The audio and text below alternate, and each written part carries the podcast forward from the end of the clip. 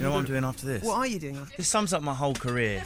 I've been asked to do Private Passions on Radio three. Have you listened to it? No. It's Radio three's even posher and more high-profile version of Desert Island Discs, where I choose six classical tracks and say why they've inspired me. The last two people have been knighted. It went, we're joined by Sir Blah Blah Blah, who's an, a baritone singer. They got me on today. How did that happen? You sure maybe, they got the right person? Maybe that means that you'll get knighted. I don't know. That's really I'm, cool. I'm near Marshall, but this is my favourite noise. More of that after this song. Hello, Russell Kane. Hello. That doesn't surprise me, though, about the Radio three thing, because whenever I've seen bits where you've been asked about, you know, what's your favourite song, and they're obviously expecting you to be like, oh, it's the new Kasabian one, and you've always said, you know... Uh, oh, but I love, I do, I love all that music. I've probably got the new Kasabian one on there. I love uh, the Rakes, and uh, of course, I like the Arctic Monkeys and all that kind of stuff. And mo- the main music I listen to is probably indie-type music, and then either... Uh, say I'm having one or two sherries on the dance floor, maybe some banging hard house or techno, uh, stimulated by a sambuca or two. And then uh, the only other thing I listen to is classical music. Weird, isn't it? I'm briefly interrupting to let you know that I'm Marsha from yes yes marsha dot com, and this is from a series of interviews that I did from two thousand nine to two thousand eleven called Marsha Meets, which were long-form interviews with stand-up comedians that eventually inspired the book Off the Mic, the world's best stand-up comedians get serious about comedy. That book's out now on Bloomsbury Publishing. Back to the interview. So I don't know what it is about, right? See, I come to all music from six a.m. home. So anything that's well put together, music, it sounds ridiculous, but you can get from Moonlight Sonata to uh, Pasha in very, you know, just by turning up the tempo. I'm going to Ibiza in September, I can't wait. Have you been to Ibiza before? Yeah, uh, yeah, I've been seven times. Yeah. Oh my goodness, so, oh, okay. So Sadie and I thought, well, just in case. Anything. Sadie is your missus? Yeah, yeah, anything happens on, not that it will, don't panic, well, there's management in the room. I know I'm never allowed to have babies ever, sorry. But just in case one accidentally did, do you know what I mean? Then we thought we'd go for one last week of, you know. But I like that, from Radio three to Ibiza. That sums up my whole career though, from it council does. estate to first in English. The whole thing is a pathetic...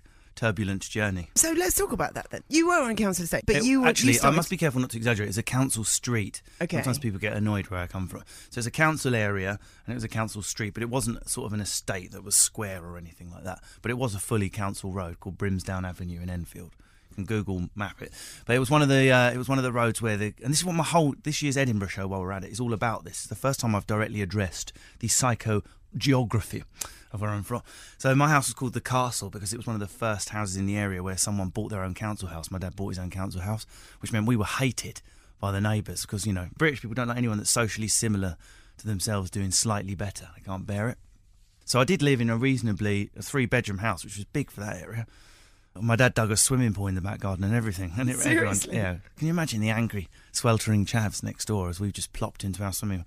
And my mum's there, accent immediately changing slightly to become ever so slightly more posh than that, but still sounding not properly posh. And so your show's all about that? It's called Smoke Screens and Castles. It's going to be the simplest show, whereas each year I've taken some quite highfalutin or sociological or psychological idea and used that to weave sometimes observational, sometimes political, sometimes social humor around this year. I thought, wouldn't it be nice just to have a map of my family home and go, right, lounge, garage, bedroom, and try and not disappear at my own bumhole for an hour and just make it funny. Well, so talking about growing up, you kind of, like, you are very cerebral. You know a lot about classical music. You're very well read. And you have talked about how you did come from this council street, yep, where reading wasn't. People yeah, didn't yeah. really read books. That's my dad. These are actual. I never make up any stories about my dad because I never need to. And he used to say, oh, I've never read a book. And it wasn't filled with regret. It wasn't a lamentation. It was pride. The only one I've ever read, boy, the diving manual. Now you must learn to scuba. That was it. That's the only book he'd ever read cover to cover, the dive, and he made me read it. A break from Anthony Trollope to absorb the rules of diving. So where did all the Trollope reading and that come from? I always try to give an honest answer to this, because the, no, the correct answer would be, of course, I was always drawn to literature, and I, I was always a reader, and I had this thing inside me and a passion for language, but that would just be complete bollocks. What happened was, it was just a way of standing out and rebelling and being different, which I, I've always wanted to do. I always have to be centre of attention, egotistical, on a sh- some sort of shallow level, like to be different. Okay, let's keep this real today, Marsh. And uh, what I discovered was that no one really read or was into studying. So after I'd buggered up all my exams the first time round, I thought, right, I'm going to just see how much I can learn just to in a cocky way, just as a self-dare. That's all it was. It was nothing more romantic than that.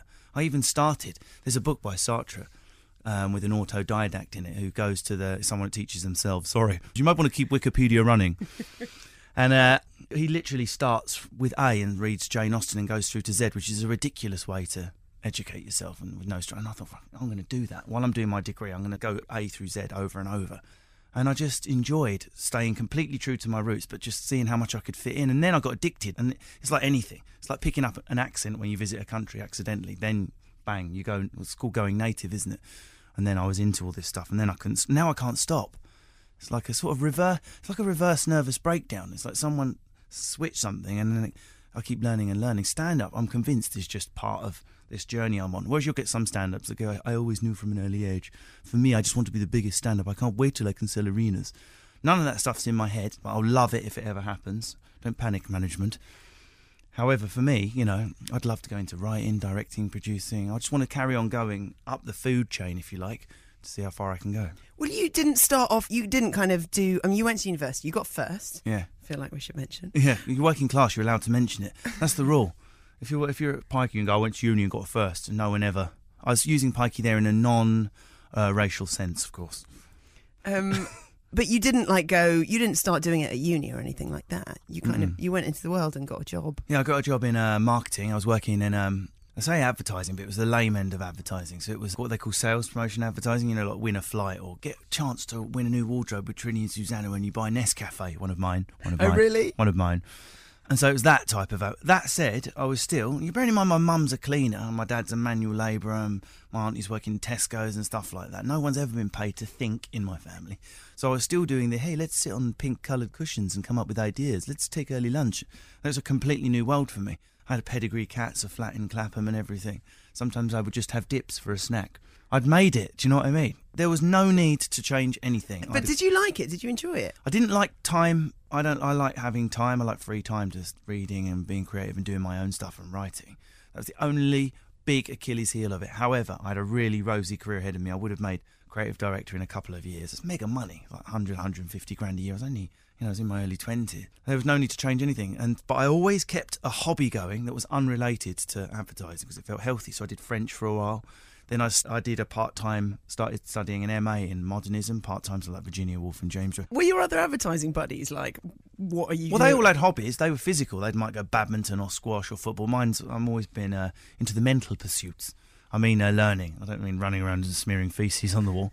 And... Uh, And so this next one was just one in that line. I'd done a creative writing course and someone said to me, oh, you're really funny. Why don't you try and perform one of your stories? Because I've been constantly sending off short stories and stuff and getting them rejected. I'd had a novel rejected. And I thought, yeah, performance poetry, that'll be fun. And, and I looked at what I'd written. I thought, actually, no, a stand-up night. Like a bungee jump. Just try it once. It's just a, you know, just one of those things, think, sod it. Let's just go there once. So I booked it in and that was it. Addicted. Did you used to go to stand-up? Was Never. That- So how did you even know? Like, I knew what anyone else who's never been to stand-up. Well, it's different now because we've got Apollo and McIntyre, but that's literally in the last three or four years. So it was just seeing Ben Elton do stand-up on the T V, clips of Eddie Izzard here and there, and we'd been to Jongleurs once with work, but I don't remember the comedians or anything they talked about because obviously I was off it. And did and, you? Uh, and and Sorry. So what I did was I booked it, and then for two weeks I went to two comedy gigs. Thought, all right, that's it, is it? And I just got up stage and did that. It was easy. And but I mean, was it like, had you, say in your job, would it be like, oh, we need someone needs to do a presentation, let's get Russell to do it because he's the... No, yeah, no, I'm, I was and still am incredibly nervous presenting, but I'm very good at it. So yeah, it's a weird combination. But that seems odd to me that you should be doing stand-up if you were so nervous, because for me, but like, I, it just seems like the most scary But thing heights, I cannot stand heights, and I cannot stand not being in control. But one of the first things I did when I got to I B four oh six was a bungee rocket. Why? Just to see what it would feel like, to see if I could push myself there. So it's like a bungee rocket, but for the ego. So I booked two of them in, because someone said, don't bother booking one, because the first one will just be all Imodium and handshaking and everything. And it was just rubbish. You and actually have to do it from the toilet, the first one. Where was the first one? Do you remember Comedy it? Cafe. And how was it? It was all right. What surprised me was I got titters from the audience. It's a free gig on the Wednesday. People don't have to pay. It's new comedians doing five minutes. And I went through it and got a couple of lifts. And even then, my ego, like a tiger, was like, what was that? What was that? You nearly controlled. So the next night, I was just about to... And my nerves went completely. I booked two back-to-back, a Wednesday and a Thursday. And I was like, I can't do this. I've just been sick and diarrhoea without being grabbed. Even though you'd done one already? Well, it was only the night before. Right. I had a full Catherine wheel of filth, both ends. And I, just, I said to the guy that was running, I was like, I just can't do it. And he went, just go up there. Even if you stand there in silence, it's something to tell your kids about, should you have any. Not that I will, because I'm too cool. And that time I ripped it on the second one. And it was like, well, I've never tried any bad drugs like crack or anything like that. But it's, I would imagine it's what that's like the first time it hits you and you're like, that's it. I can never be without this substance. So my substance was a transmission of ego to audience. It was just the, to have a hundred people. You know, I'm one of those kids that was, my mum was telling me the other day, I don't remember any of this, even when I was three, I couldn't amuse myself. I couldn't build my tower at stickle bricks or draw unless someone was watching me. Look, Mum, look what I've drawn. Instantly needing constant feedback. So all of those years of frustration and hyperactivity and look at me just suddenly found a home and the creativity, and that was it. Then, of course, I did the normal journey of the first hundred gigs with some awful and the learning curve, because I'd never watched comedy, so I knew nothing. So what kind of things did you get wrong? Well, just, I didn't realise, you know, because I had the first ten or twenty were like some sort of prodigy, and everyone's like, oh my God, this new guy, I was getting ten minute gigs straight away. He's done twenty gigs. He's going to take on the world. And then you start dying on your ass and getting booed off and things thrown at you. And you realise, oh, okay, there's... You can't, you might, you can't fake talent, but you can gain experience, and you just can't fake those first thousand gigs. You have to do them, and you have to be doing three gigs a week. And then after that, you start to become more like you are off stage on. And if a joke doesn't work, you can roll with it, like you would in a conversation with your mates. You, it's a, it's a battle to become as comfortable as you are talking to a room full of mates, or you are on stage. Once you've got that, you're virtually invincible, unless there's something really wrong with the gig. And do you just get that just from practice? Practice. Purely, you could be in the most amazing opera singer in the world, but if you're not used to standing up in front of a thousand people and holding a note and changing course depending on how the audience reacts, you're toast. You're toast. And so, what? Sorry. How did you make the? How? Sorry. Yeah. I had that reverse insomnia this morning where I woke up three hours before my alarm. So I, yeah, I had that um, at six as well. Okay. So. I learned a really good technique for that. What's that? You know, so what happens is you wake up and you're like, all right, I'm awake. But it's not you saying that. It's that little annoying mm. insomnia voice that's always waiting. You're awake now, and the more you think about it, you won't be able to get to sleep. And uh, what you have to do is you just have to observe the voice. So you go, oh, there we are. I, oh. I, I see. And look at it and, and say, I hear you. I can look at you, insomnia voice. What have you got to say this morning? And it's immediately powerless. Oh, I do that with pain. I think, yeah. Oh, pain, interesting. It's a horrible right? insight into Marsha's yeah. private life. Unzip your mouth, Darren. I can't hear you. Um, tighter, Marsha. No, by the way. Um, uh, no, because I always say to people, like, I'm really good with pain, but I'm always like, I don't like it. I don't no. invite it. No. But if it happens, anyway. Oh, I get um, you staged break-ins. Oh, I didn't invite it. I'll get out my lounge. Who are you? It's me. I know it's you. Shut up. You're ruining it. um, that's done a lot to not throw off balance.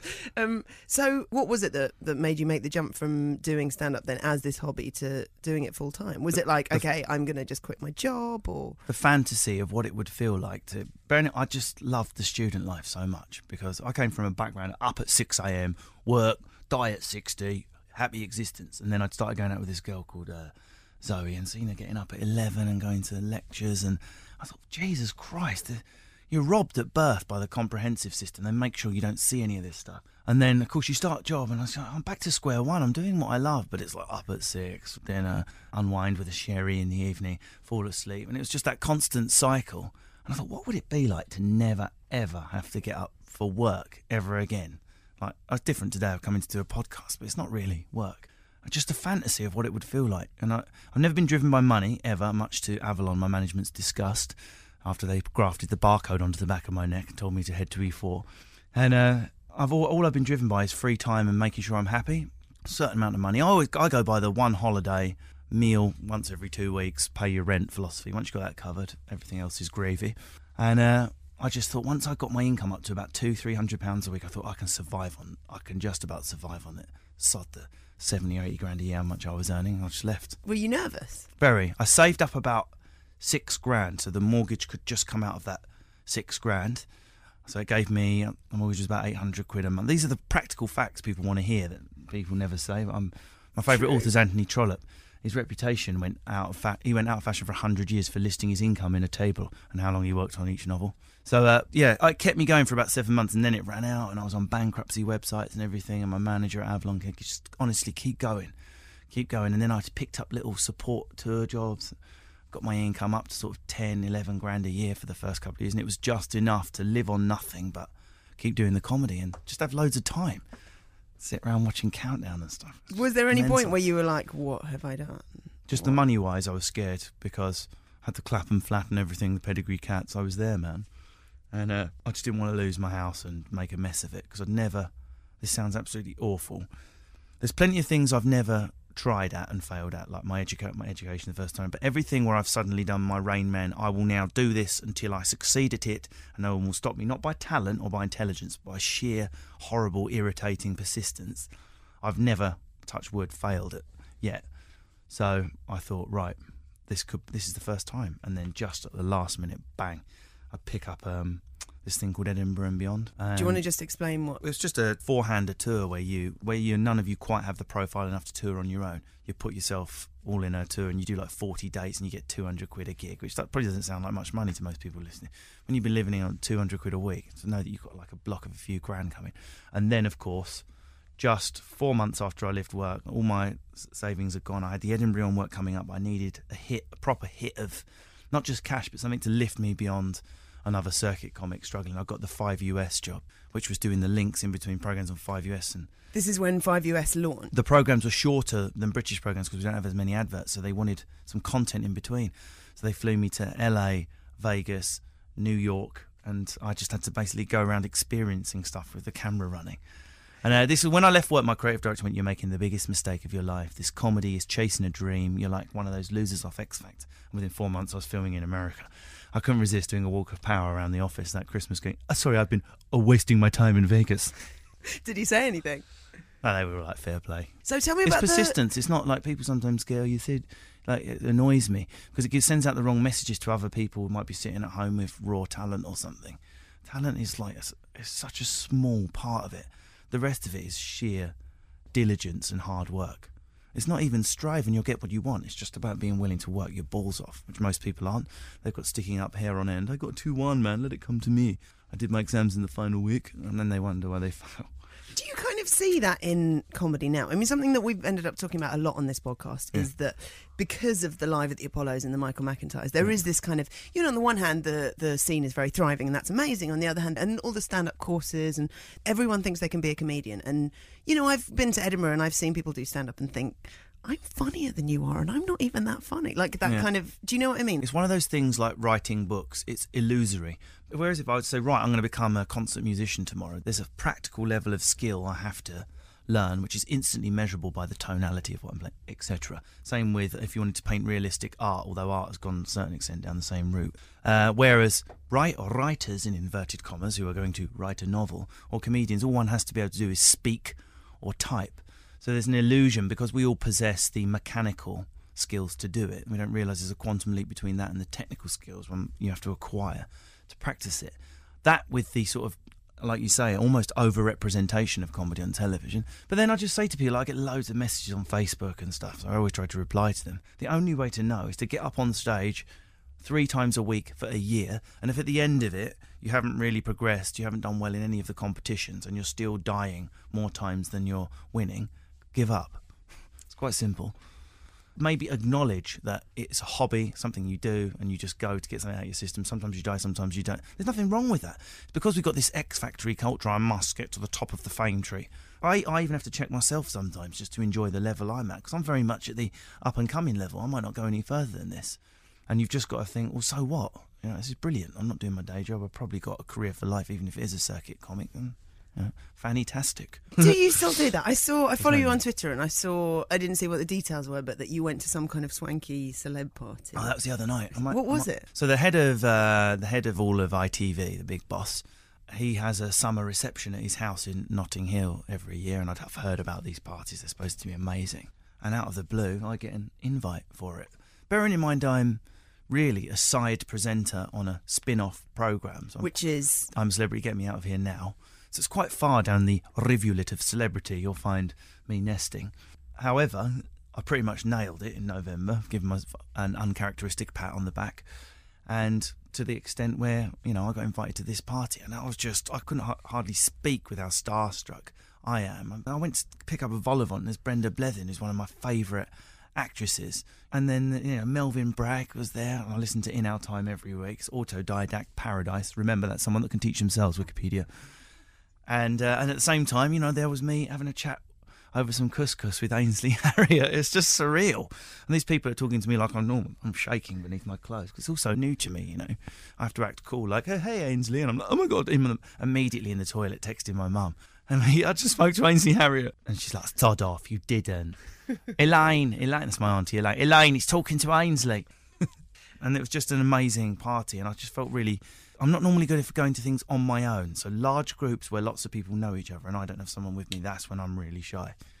I'm all right at small groups like this, or I'm all right when it's just me on stage and it's strangers. But I'm not good where loads of people know each other and I'm the new kid. I'm just silent in the corner. So I really had to push myself to mingle. And Olivia Lee helped me out. She's really friendly and got a brilliant programme on Comedy Central at the moment, which I should plug for her. We just got on straight away and she made me feel much more comfortable. I had someone to mess around with. Well, let's talk about the I'm a Celebrity thing. So it's the I T V two kind of breakdown of it after. It's on I T V and then it's the I T V two sort of yeah. extra bits.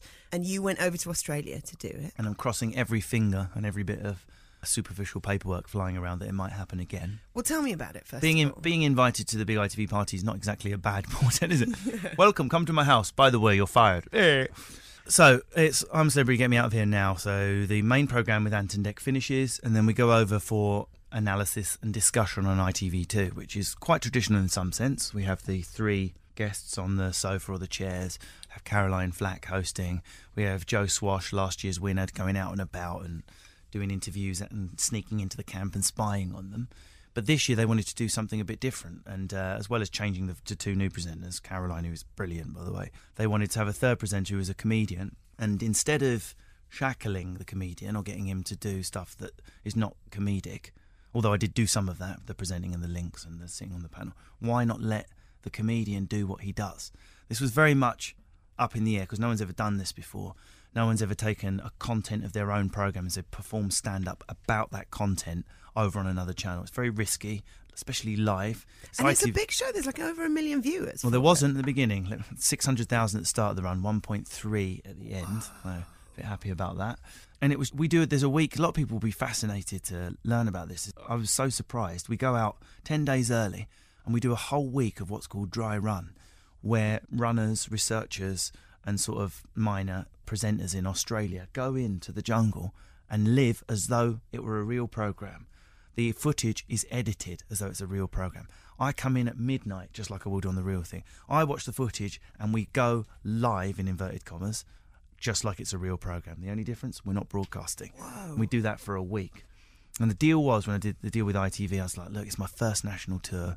I know it's really nice to be asked to sit on a panel. They just wanted me to sit on a panel, first of all. And I said, it's not really worth messing a national tour up for. And they was like, all right, you can be on it for the whole month. And I was like, mm, maybe that's all right, you can perform stand-up down the barrel of the camera. And I was like, that's never going to happen. But when I got there on the dry run week, I was able to not do it nastily, which is what they were worried about. Although I was, you know, mocking and ribbing and non- non-stop, I tried to keep the twinkle in the eye. And at the end of the week, they went, all right, it makes the real thing. And there I was, ripping into Jordan and Kim Woodburn and all that kind of stuff. Sorry, Katie Price. But, like, it must be a weird thing to do because it's, you know, it's like doing stand-up, but not to, to well, a the, massive audience, but not one that you can see. Well, not really. I mean, if I was to do, like, a two-minute thing now, it would be enough with you, and there's a couple other people in the room for listeners. Uh, you know, it's enough because I, I just make eye contact with you guys, and the, the, just the little chuckling in the room's enough for a stand-up. So to have my three panellists, all of the I'm a Celebrity crew behind the cameras, which are about twenty, and Caroline, who's got a brilliantly loud laugh, that was fine. It was just a case of making sure we got the angles right so that I played it a little bit to my three guests in the seat, Janice Dickinson et al., as well as to the camera. The weirder thing for a stand-up, bearing in mind we take a year to write an hour, work that out per month if you can do maths, to suddenly be asked to write two to three minutes a day. Now that's terrifying. And much more it? terrifying than you're only going to have. There are loads of gigs like this. Loose Ends on Radio four where you have to do a stand-up set to Clive Anderson and a few people around the table. There are loads of odd stand-up gigs like that. So you get used to those. But the weirder thing was, here's your footage. You are live to a million people in six hours' time. And you're like, well, you got two hours really because you got the script meeting. if you don't nail that in the script meeting, there's going to be a lot of people filling their pants that the stand-up's suddenly gone off the boil halfway through the run. That's just terrifying. And so uh, how did you find it? Like terrifying. We, but were you... Utterly thrilling. It's weird to know... Like, if you and I were like, right, Marshall and Russell have got to think up a comedy sketch, you can do it about anything, you've got four weeks to do a two-week sketch, we'd be really excited, and then we'd do each other's heads in over and over again. Whereas if we said, right, in the studio next door, in five minutes' time, you've got to do a two-minute sketch, and it's got to be about Kevin Bacon, we'd be like that, bang, bang, bang, bang, and in there. It's weird how that deadline thing kicks the creativity in. Really weird. I mean, you managed it. Yeah, yeah. So I surprised myself as well as I T V, and, and that's why I'm hoping that more than just getting rebooked to do it, that that element stays in and maybe gets expanded. Who knows? Early days, man. But has it influenced the way that you do write your, you know, your Edinburgh show? Yeah, completely. How's it? Well, I mean, I'd already discovered with last year's show, Human Dressage, that got nominated for the third time for the Distinguished Edinburgh Comedy Award, that I can just take a title or a theme, sit down and force myself to write about it, which I never thought. I thought I was just someone that had to think something funny happened in the pub or an idea and I wrote it in my book. So I already had that technique. But to know that I will come good with a deadline looming, no matter what, was a revelation. I was like, I never knew I had that in me. So this year for Edinburgh, I purposely waited until May. I thought, right, let's do what I've never done before. Let's not do over-prepare Rain Man. Let's take the theme, the castle, there it is, distinct, also a nice easy structure, lots of rooms. Let's decrease the time, let's see what comes out. And bang, I'm only six previews in, I'm loving it already. Are you? Yeah, really happy this year already. Terrible thing to say, you should hate your previews and love the show. So you'll probably just find me self-harming in a cupboard. You'll probably be there with me, you kinky bitch. Let me gouge you, you boy whore.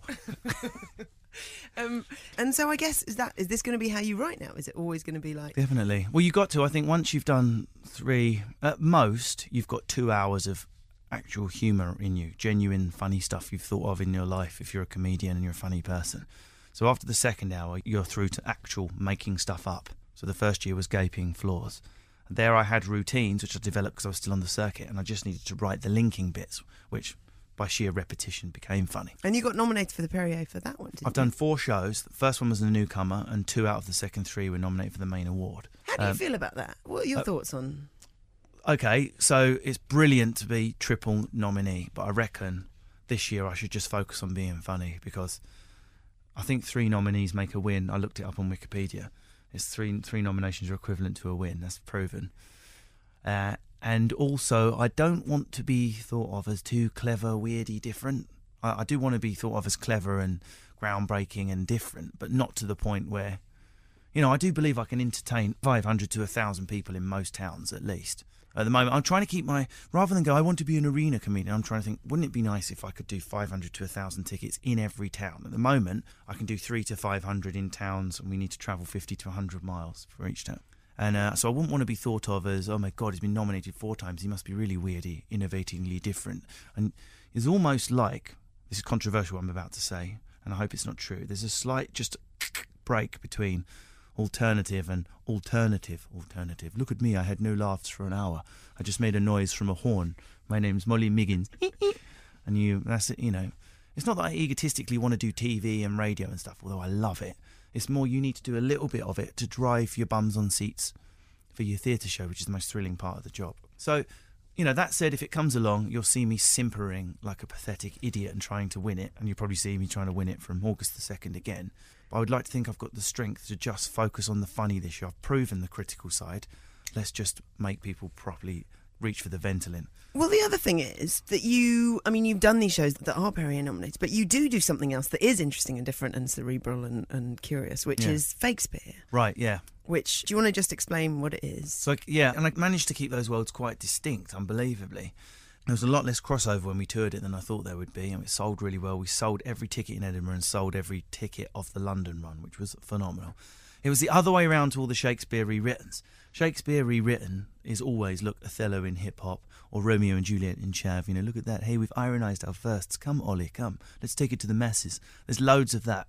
What there's never been done before, unless you count Stephen Burkow, is taking stories from our time, that is. Gary and Sharon in Yates's Wine Lodge or A Banker Called Nigel, and trying to tell it in verse form. A Shakespearean-style verse with virtually no references to Shakespeare's plays at all. I wanted to see if I could do it, counting the syllables, iambic pentameter, and the result that came out was just ridiculous. It was a lot less arty and clever than I thought it was going to be. It was base and filthy, but it was poetic and silly and immature and just and so, saying like, Kerry unnecessarily, but mixed up with really lofty references. I just loved writing it. Can you just give an example, just in case people listening haven't? Oh, well, how the characters would woo each other. Yeah. So they might say something like this. If beauty be the goal of nature, then thy netting is by Thierry Henry infinitely struck upon. If the orbit of thine appeal compels mine heart's travel, then thy beguile is as the M twenty-five motorway, yet every slip road is clogged with suitors. But hear now that I, with Tom-Tom Satnav, have crafty B-roads found, and I am broken down in ecstasy upon the hard shoulder of thy love. I desire thee, as all of Girls Aloud combined. The ginger one, remove Ed. And the thing is, I saw the show last year, and it's the kind of thing that you think... Like, I would have thought, okay, I love the idea of it, but, you know, maybe it'll be, like, fun for a bit, and then yeah. you'll be like, okay, I, I get the joke now. But not only did I find... I loved it. I thought it was amazing. And not only did I find it completely engaging for the whole thing, but the one thing that really amazed and delighted me about it was I kept forgetting that this wasn't a Shakespearean play or yeah. something. And every now and then you then would, you know, obviously you had modern references throughout, but there was one, like a Girls Aloud one or something that would particularly, and I'd be, oh yeah, of course it isn't. Yeah, yeah. And the difference between that and the first couple of versions, the first one we did, I didn't tell anyone in Edinburgh, only audience were allowed to come, no press, no one.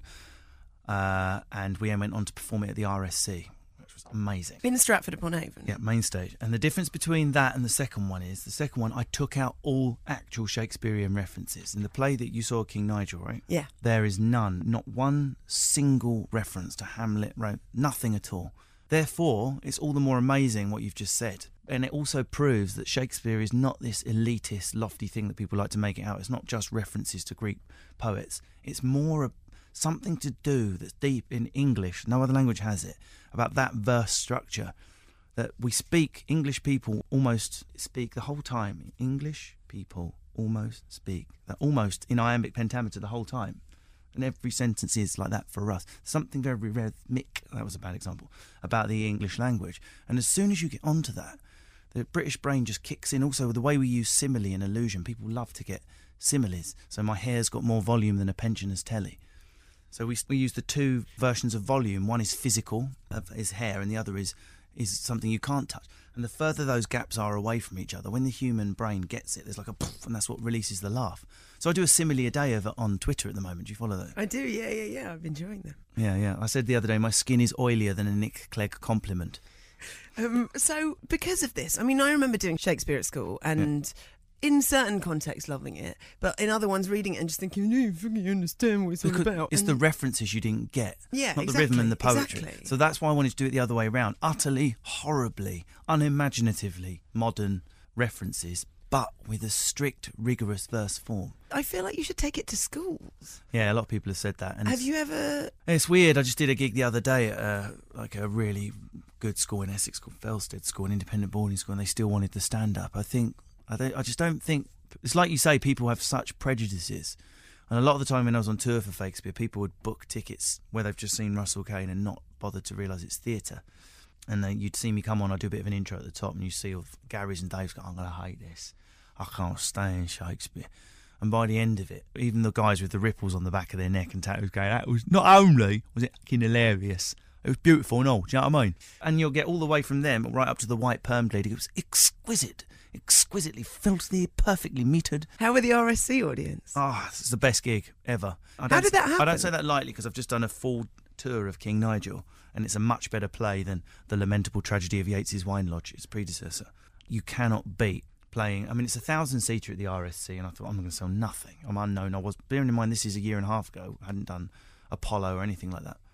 And I still did six hundred tickets because they've got such a thirst for anything new and Shakespearean. It was just amazing. Every, I don't know what the one was like that you saw, but when you do it at the R S C or in an environment where people really understand Shakespeare, you'll have to almost break for applause almost after every simile, which is amazing because you're like that. And if the play takes another half an hour, you just rip the living arse out of the whole gig. I also went on first and did five minutes of stand-up just to say I could do it. I've done it. I went on to pretend it was an introduction, but I wanted to do stand-up with no microphone at the R S C to see if it would work. And did it? Yeah, yeah, it's all right. Amazing. I was do doing you... EasyJet. What's that all about? And then we did the play. Do you have any more aspirations for it? Is that it now? Like, no, no. Just reached the... Okay, so I don't want to, because this could all fall through, but the R S C came to see King Nigel at the Soho, and we are in uh, heavy petting preliminary talks for how we can develop the next one, which I can exclusively reveal will be a blank verse treatment of the lamentable tragedy of Katie and Peter. Really? From beginning to end. But my vision for it is to develop it with the R S C. So instead of them saying, here's something Russell's already written in the comedy scene, I've got not a single full stop, not a single letter written. So from scratch, I want to consult with associate directors at the R S C and make it their project and, and do a balls-out R S C project. Whether they'll let me, who knows? I know Michael Boyd, who's the head of the R S C, loves it. I know a lady I'm working with that brings in different and external people loves it. It's now a case of working with the literary department there to see if, you know, it's quite a big leap for when R S C do new writing. It tends to be my uh, my sack of rice by Ukrainian writer, or uh, my stumps by Sudanese writer. It doesn't tend to be pastiche jokester. But that said, you know, I did six hundred just on the exhibition day, so we'll see. That would be amazing. That would be amazing. And that's something them schools could bring their kids to that to, to get them interested in Shakespeare. To do a two-week full-on run at the R S C. And also, I would strive to not be in it. That's something else I've just got a taste for. I've just had the, uh, well, they say the premiere, really they're counted as previews. It won't count until it's on at the Bush Theatre in London. However, the first performances of my musical were this weekend. And it's the first thing I've done where I've not had to be in it. It's really hard if you're known for being centre stage and being in spotlight to get something away without being in it, like Fakespeare, for example. In Edinburgh, I wanted to do that without me in it, but Avalon quite rightly convinced me it wouldn't sell if I wasn't on stage.